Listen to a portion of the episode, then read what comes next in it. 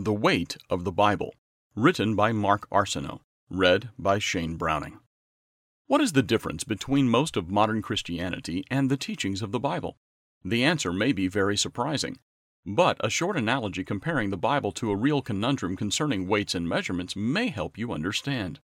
Quote, in a vault in suburban Paris sits a little lump of metal that is the official kilo, the sanctioned yardstick from which numerous other measurements are derived. The problem is it's getting heavier. Unquote. Taken from A Weighty Problem, the official kilo is getting heavier, Globe and Mail. This article addresses afterwards how the scientific community has gone about correcting the issue. The analogy comparing this problem to mainstream Christian doctrines today is quite interesting. The author goes on to describe different points. The first point is this From the time it was fabricated in 1879, the kilogram lump accumulated contaminants, which increases its mass above that of the actual required standard kilogram. Since this is the standard to which all other items of mass are compared, the lump cannot exceed 1 kilogram to the microgram, one millionth of a gram, if it is to provide an accurate measure.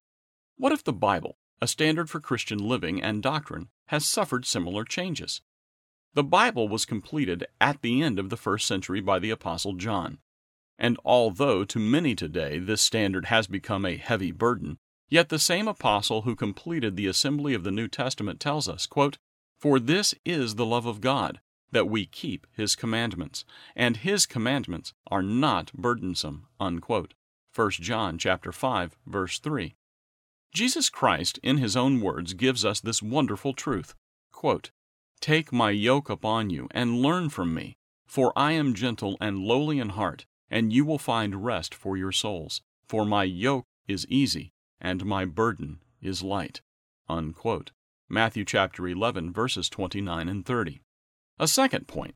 Scientists developed a 30-hour procedure to restore the kilogram to its original mass, while making sure that no part of the original lump was removed. God, who inspired the words written in the Bible, gives us a very stern warning.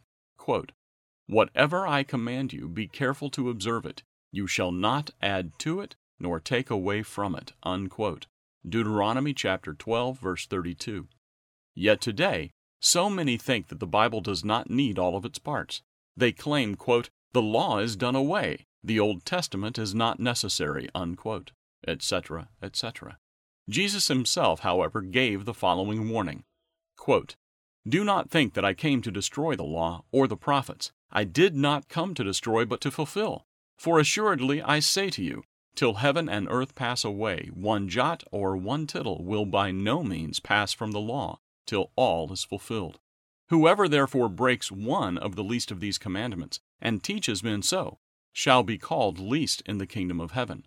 But whoever does and teaches them, he shall be called great in the kingdom of heaven. Unquote. Matthew chapter 5, verses 17 through 19. These analogies are remarkable, for the Bible cannot be increased or decreased and still be an accurate representation of God's teachings. It's a complete book. One last point. It is absolutely amazing to see the effort, time, energy, and precision that scientists and humans in general will go through to maintain something that is important to them. Scientists will take 30 hours to clean this kilogram object. Does our Bible, our relationship with God, command such a considerable commitment? Do we put significant time, effort, and energy into maintaining a godly standard in our lives? The kilogram is so important to the scientific community that they are willing to invest great energy to preserve and maintain its mass unchanged. What about us? Are we willing to spend that same amount of energy to preserve and maintain the whole weight or mass of the Bible. To prove that the Bible is the revelation of God, please read our free booklet, The Bible Fact or Fiction.